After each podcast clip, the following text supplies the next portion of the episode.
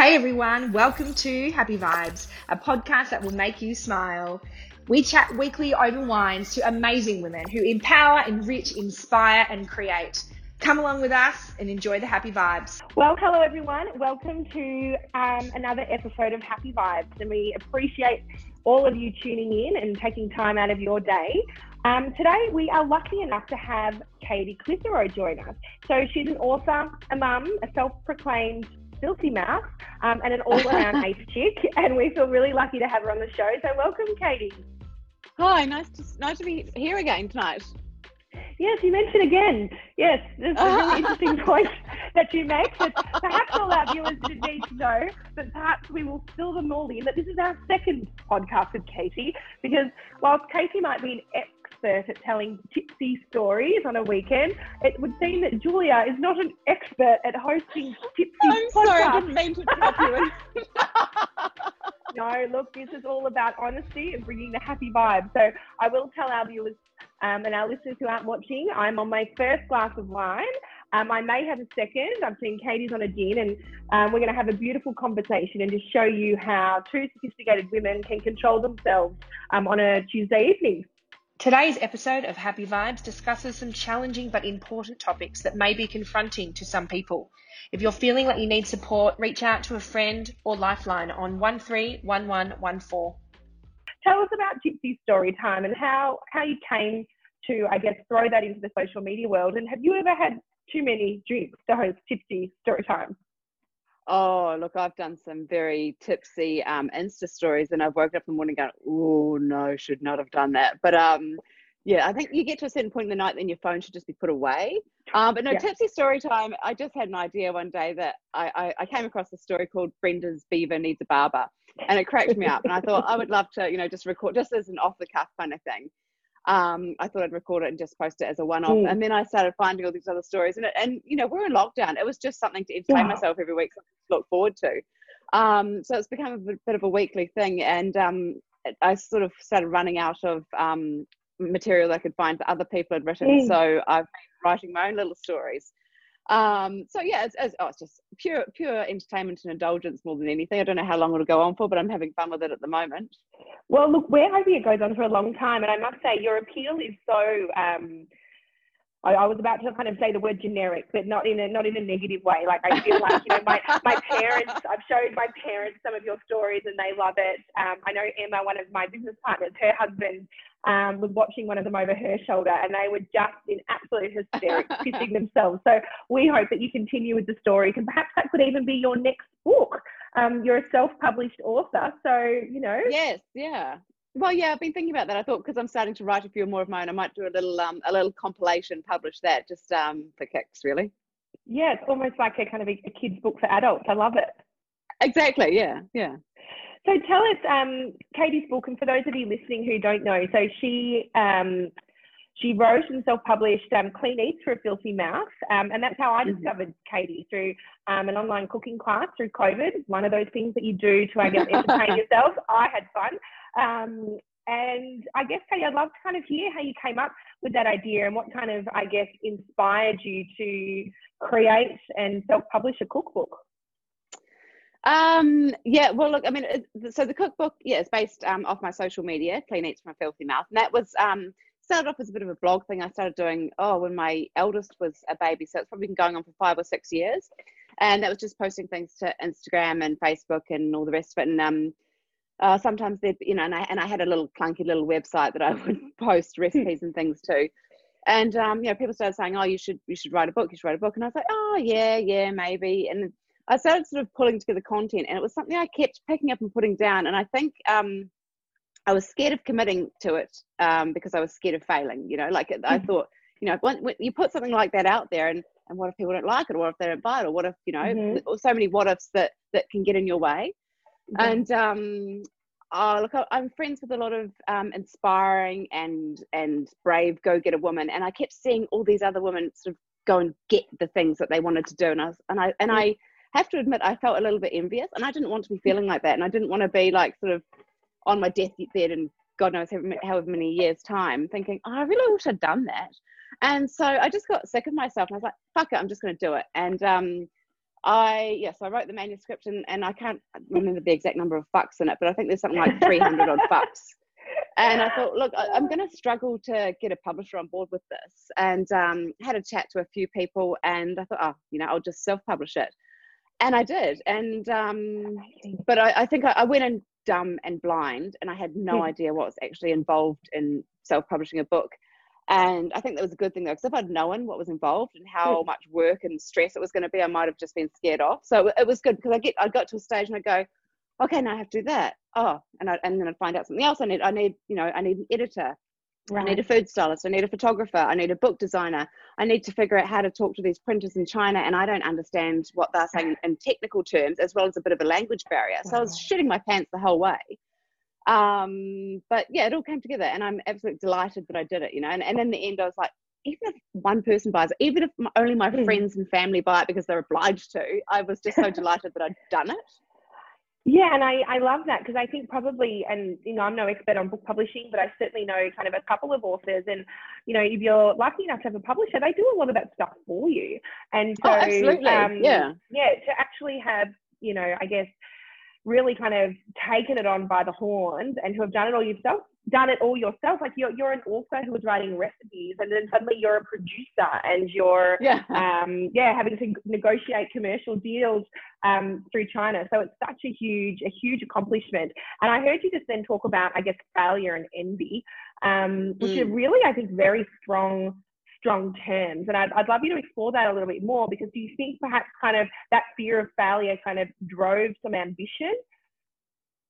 Oh, yeah, absolutely. I mean, um, I think having a little bit of that fear of failure is a good thing because it's it's like you know when you've got a, a big workload and you're working under pressure. I always mm. find I work better that way because there's there's that little bit of pressure driving you on. You want to do the very best mm. that you mm. can. And I find I get a bit slow and sluggish when I don't have much demand on me. And so because I was sort of it wasn't just you know like it cost a shit ton of money to do the book. It cost a lot more than I thought it was going to. But it was the pressure of like, this is my work, this is my thing, this is my face on it, this is mm-hmm. my name on it. And if it's shit, that's me. And so, you know, I wanted to be wanted it to be the best that it could. Um, so there was a lot of waking up at three o'clock in the morning, going, oh holy shit, thinking about something I hadn't done, or you know, like messaging my photographer or my book designer at that hour of the morning. They were going, okay, can you just chill out, please? Yeah. Um, but you know, yeah, it's there was a lot of panic throughout the way, and um, even until it hit the shores of New Zealand, then it got stuck with customs, and until oh. my poor mother, she had to send out all my New Zealand books, and she's like bund- bundling up like 600 books until she told me the last one had been sent. I didn't pop any oh. champagne until then. oh, that's such an awesome story. So the whole family was involved. Oh yeah, yeah. I dragged everyone in, made them work for free. Oh, that that sounds like how we're doing it too. So let me know. Yeah. So you've got um, uh, you've got a husband and kids. Were they on the books? Were they helping you distribute and pack? Yeah. So the night that um, I was, so I sent out the Australian ones, and the night that the shipment arrived, um, Harry came home, and I, I don't, I think since they'd arrived that afternoon, I hadn't stopped you know, bubble wrapping and packing books. And he just like basically walked in, took off his tie and sat down, started wrapping. And I was like, don't stop. Uh, look, I just love this, and I think um, you know this entrepreneurial spirit and this tenacity to achieve is quite kind of a common thread. I think that pulls a lot of uh, women together, not just women, but I think in in our kind of network of friends and in Australia, um, when you've got that kind of thrive to succeed and that entrepreneurial spirit, you do gravitate towards people. And I think as I was yeah. kind of looking into you a little bit, Katie, there's, we've got quite a lot in common, and um, it's interesting, you know, we both got three kids, um, and you know, we both didn't kind of come to our kind of our motherhood journey with with ease. And you know, tell us a little about, bit about kind of your, I guess, um, your challenges in terms of building your family and you know where where you are now. Yeah. So um, we got married when I was, I think I was 31, and um, you know, same as most couples, you you stop taking contraception, like okay, I'll have a baby now and then you realize that no it's actually not that simple and um, mm-hmm. mother nature can actually be a real bitch about it and i was like geez and i found out that i had all these fertility struggles and went through you know all these different doctors spent years going to one doctor who'd say this oh. another doctor who'd say that and everyone had a different opinion and um, yeah in the end we got fed up and um, well i got fed up because i'm a very impatient yeah. person well you want and, it now um, yeah oh, totally yeah absolutely and yeah so we we went to ivf and um, we're very fortunate that um, zara was uh, a frozen embryo from our first cycle. Cool. Um, so we, we, got two embryos from that, and Zara was the second one, so we, she was successful. And then um, we came over to Australia when I was pregnant, and um, then yeah, did another round of IVF in Melbourne. And um, Baxter was the the first um, first embryo, first like That's successful awesome. one straight off the yeah. bat from that, which was really nice. And we were left with um, with two frozen embryos after that, and I'd always wanted three children. Um, and you know, sort of, I was, I'm such a, I'm a very sort of positive and optimistic person, and a bit of a Pollyanna, to be honest. And um, I was like, oh, so we might end up with four children. Oh, well, you know. And um, Harry's like, tried. and so, you know, after we were, we were aiming for the same sort of gap as between Zara and Baxter, which is 19 months, and we we tried one embryo and that failed, and I was I was really shocked, and I thought, you know, because I just assumed it would work. And then um, the second one um, worked, but I lost it very early on. And I, I was really heartbroken by that because I'd sort of, mm. I'd, I'd, pinned my hopes on, you know, three children. I sort of just assumed with having two embryos, there'd be at least one more there. Um, so yeah, we took a, a, I said, look, I'm not going to do, I don't know that I want to do any more IVF. So we took a year out just mm. to digest and, and see where things were at. And, um, and after that, I sort of thought, you know what, I've got two beautiful, happy, healthy children. They drive me insane, but they're beautiful and happy and healthy. and you know and i uh, there was a period where i thought i might not have even had that. So i thought you know i'm just going to count my blessings and just leave mm-hmm. it at mm-hmm. that.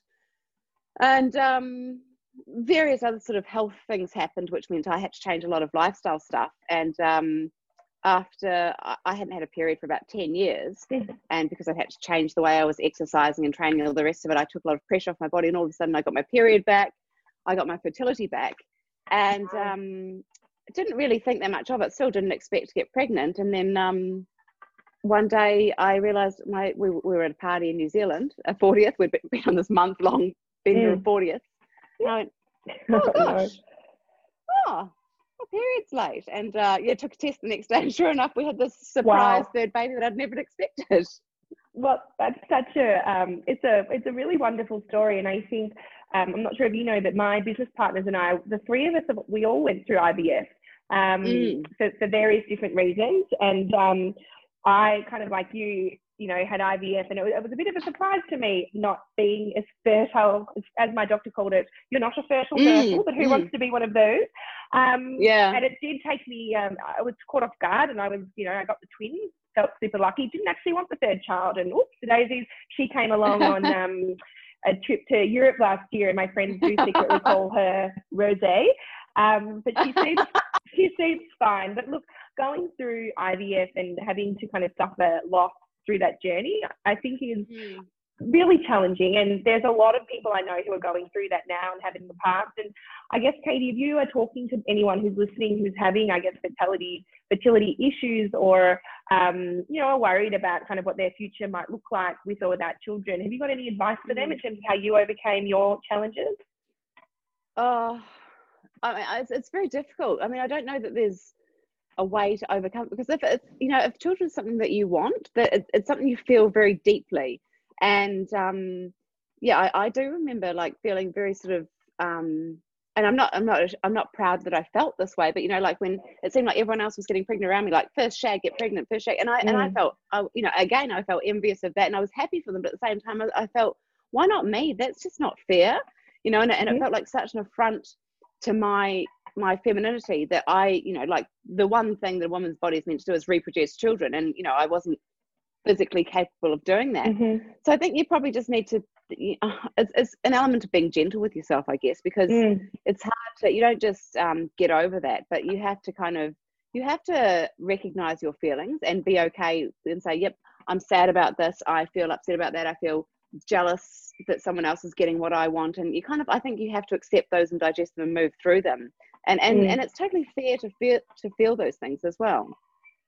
Yeah, and I think to that point, I think um, you know adversity is something that we all need to overcome uh, in various stages of our life, and some people have to kind of overcome more than others, which you know it shocks me because often the people that you meet have suffered you know the most adversity and challenges, yet they're often kind of the strongest and most resilient. And I think, you know, right now for all of Australia and I guess the world, um, we've been thrown a really challenging set of circumstances with this pandemic. Um, mm. And I was really, I guess, not not shocked, but I think it kind of shook me to the core. Reading some statistics the other day in the paper about um, mental health and the increase in um, access to services. So I think, and I'm going to look at my notes to make sure I don't get it wrong, but there was like a, a 40% increase in calls to Lifeline, 61% increase in calls to the Kids Helpline, and 67% increase um, to Beyond Blue. And that's just in Victoria compared to this time last year. So very recent mm. statistics. And I think um, it just goes to show the last six months have been very challenging on Victorians, um, more so than any anyone else. And I think you know you, Katie, I think you're one of those people who've had a lot of challenges thrown at you, and you've been very open about your IVF challenge. You also had some men- mental health issues of your own and having to deal with a partner who suffered from mental illness. So I think more mm. broadly, um, if there are kind of Victorians out there who are just feeling like the struggle is real, and you know, you know, what what would your advice be, or how did who did you look to, or what did you do to try and build the strength to kind of get to where you are today? Oh, I think you, you have to the first thing is acknowledging your feelings and you know like if, if you uh you have to acknowledge however you feel because you can't move through something or move past something until you acknowledge it. And um you know i remember so you know on, on the on the mental health and depression and, and suicide kind of note yeah I, I i lost a partner to suicide um in 2005 and you know it was a horrific experience. And i'd seen him suffer this awful sort of depression and i i can't imagine what it feels like to be in a space so dark where you feel like suicide is your only option. Um and so you know i'd seen him suffer through that and then you know me dealing with my feelings after that of course there was like the guilt you know that mm. i was the one there and i should have done more.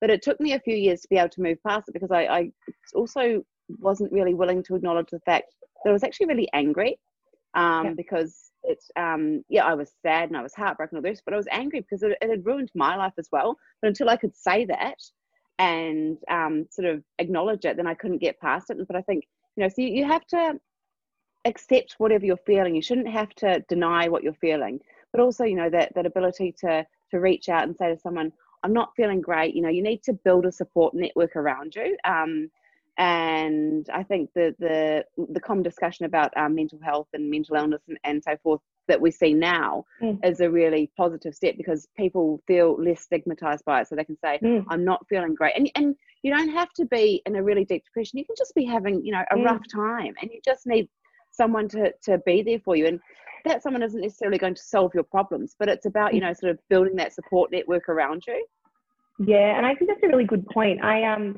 had a conversation with someone the other day who I really absolutely consider a mentor, and I really respect his point of view, and he's he's certainly a positive person. But he was kind of talking about the way he speaks to his team in a corporate world about the pandemic and and how people just need to rise up because it's not like the war. You know, they the pe- people in the war had to go to bed worrying about bombs being dropped overnight. We're not that's not our situation. And I did have to pull him up for a moment there to say, mm, Darren, mm-hmm. for me, I, I feel like you're you can't minimize how someone's feeling. And I'm a really no. positive person. And I feel like this is the first year I've actually had to deal with my own mental health issues because I've had a yeah. few days in a row. A few days strung in a row for me is a lot. Typically I can bounce, you know, back and forth a day to two days. But you know, 72 hours, four days of feeling low was a huge kind of wake up call to me in terms of how aware and careful I should be with my own mental health. So that's kind yeah. of be yeah. my message. Yeah. And I feel like, um, you know, for many of us, you know, I, I totally, I'm, I'm in a relatively privileged sort of position. And mm. um, we're, we're often trained to say, oh, but, but, you know, I shouldn't complain because so many people have got it so worse off. Yes, absolutely. There is always going to be someone who's got it worse than you, always. But it doesn't mean you can't acknowledge your feelings, your reactions, your emotions, because mm. it, it, if your life has been impacted, then you're impacted, you know, and you're allowed to acknowledge that. You don't have to shut it down just because someone else has got it worse. On the COVID topic, I think we've all had some min and fails during COVID. Um, I've definitely had too many margaritas and some online. and Katie, I did see, um, you may have experienced some online shopping um, hits and misses, shall we call them? Yeah, look, there's been uh, there's been a lot of misses actually. COVID's really taken the joy out of online shopping for me, I have to say.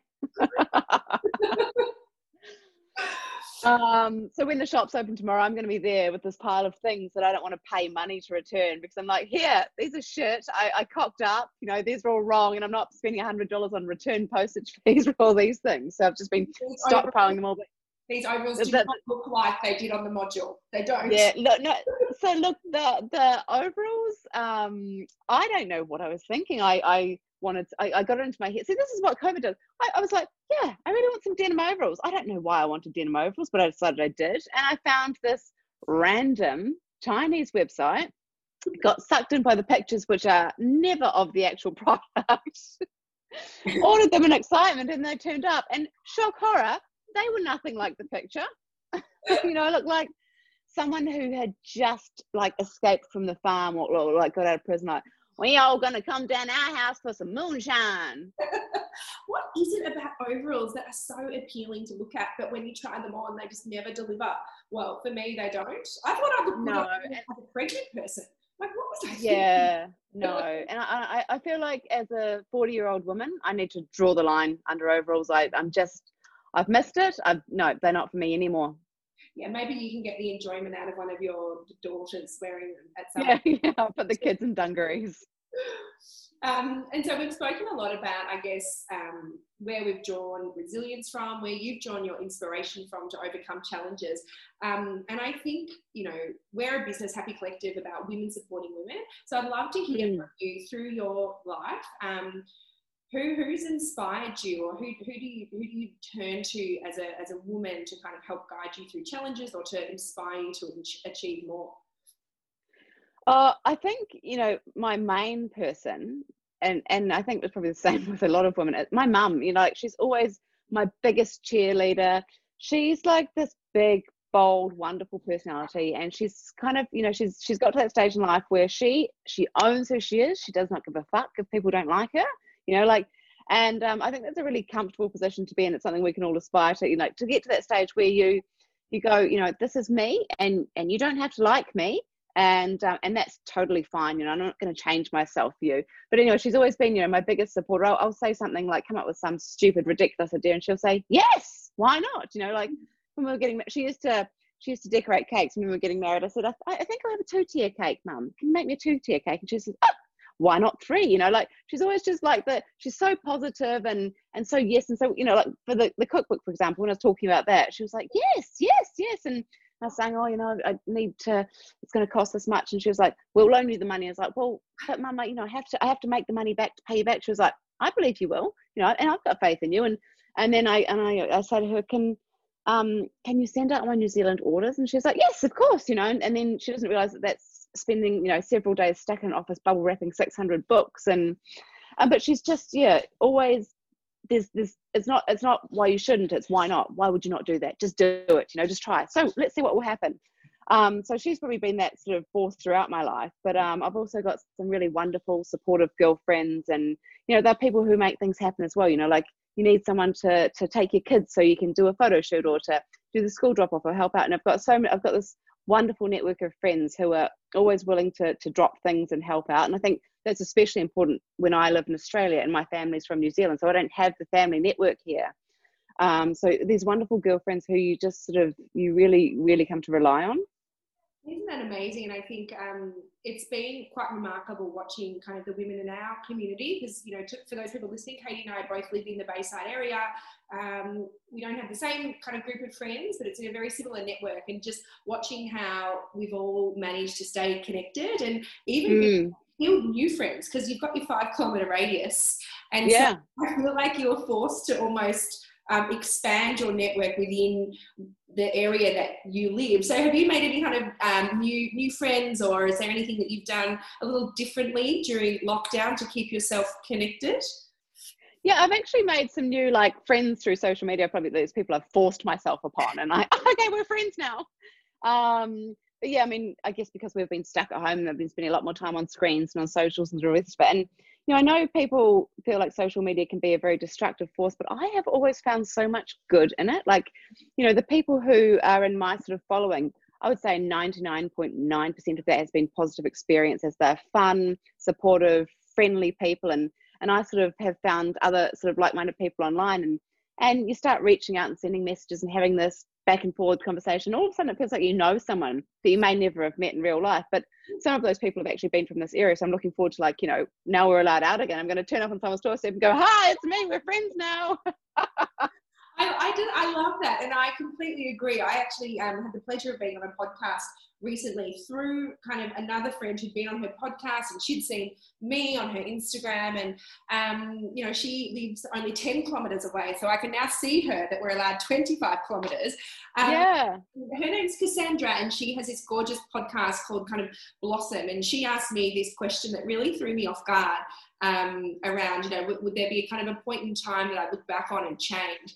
Um, and I'm going to steal that kind of question with with with pride because it really made me made me think. And so what I'm going to ask you, Katie, is not only like, is there a moment in time that you might look back on, and if you had the power to change it, would you and could you and why? Um, and is there perhaps an amazing woman um, in history who you would like to meet if you could? Oh, I mean the the whole you know changing moment in time. It's such a it's such a big loaded question because there's been so many massive world events that have been absolutely horrific. Mm. and you know how, how, do you choose one of those to rectify? Um, but also i kind of like to think that as a as you know humanity as a population that we've learned some lessons and grown from from those horrible horrible things so that we'll never repeat them again.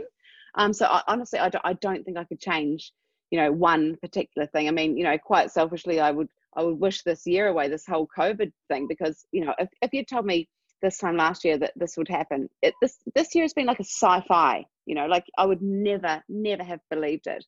But you know, in the end, we've survived. We've been fine. But no, I, I couldn't change. Like I don't think I could change one world event because it's too much. And and it's all that butterfly effect. Because if you change that thing, then what happens to that? And you know, I just yeah, I hope we've learned. I hope we've all learned things from them. I think that's a really fair um, fair response. I I I didn't quite know what to say, but it was I was I felt lucky enough to have watched a documentary about Hillary Clinton the night before. Yes. So I, like, I've got yes. it. I wish ah. the election. Yeah, yeah, well, okay, look, that's fair, and, and I wish I thought of that because he has done nothing good for the world. nothing, um, and who, who knows what um, the state of affairs would be. And look, I think you know, drawing kind of this discussion to a bit of a conclusion with all of this kind of um, adversity, with all the resilience that we as women and that you've had to face and overcome, Katie, what I feel from you and the vibe that I get from you is overall positivity, um, a real kind of um, desire to be connected to people and mm-hmm. and, ha- and happy. And so I'd love to kind of understand what what's your kind of definition of happy or what makes you happy because um, I think it's a very interesting term because it's not simplistic in any kind of stretch of the imagination. No, I think when it comes down to it, um, I am happy. You know, the, the, it's the people that I live that I are in my life that make me happy. I think you know I draw joy from other people, from seeing my friends and my family happy. You know, like and and being around those people. You know that that whole thing, like a sense of happiness and and joy and laughter is infectious. And if you're around that, it just there's that you can't it, it, bubbles up and it comes out and it makes you feel so good you know like that when, when you get one of those laughs that makes you throw your head back and just let go you know that that feeling is the most wonderful feeling and, and you get that from the people around you. I mean you have to sort of do things for yourself of course to to create happiness within yourself as well. You know like i'm i'm good at um, carving out time for myself so i can be a better person for my family. You know i'll get up and do my exercise. I'll make that time for myself or I'll, you know, I'll say to my husband, I need some time out to spend away from this mm-hmm. um, so I can come back and not be shitty and short tempered, you know. But um, yeah, you have to be a little bit self aware and thinking, how am I feel feeling within myself? What do I need to feel better? Um, as well, you know, so you've got to kind of manage your own emotions and and um, your own situation and take responsibility for that too. I just love that because I think it's all you know, it's in our power. So I think the way that you define it, um, and what I've heard you saying is that, you know, we have kind of the power to make ourselves happy, but you need to know yourself. Um, but it won't be exercise for everybody and it won't be kind of no. alone time. But I think understanding, you know, what makes you frustrated and finding a solution to then counterbalance that, mm, mm. help people um, create their own sense of happiness and self. I love it. Yeah, and I think again, it's that acknowledging how you're feeling. You know, as, as, as mothers, we're often trained to put ourselves way down the down, down the down the rungs of the ladder, but to, to realize that you're as important as everyone else because if you're not okay, then you can't be okay for them and then no one's okay. Yeah, well, look, I love that, Katie. And um, once again, thanks for carving out time again. for, um, My pleasure. Hopefully, it's a it's a little more insightful than um, the off cut of our one from a few weeks ago, which was a whole lot of laughs, but um, not not a lot of content. Maybe one day we'll, we'll show that just for shits and giggles. But um, for now, I'll let you kind of head back to your um, hopefully a sleep family and uh, maybe a bit of TV and um, happy vibes. Thanks for the chat.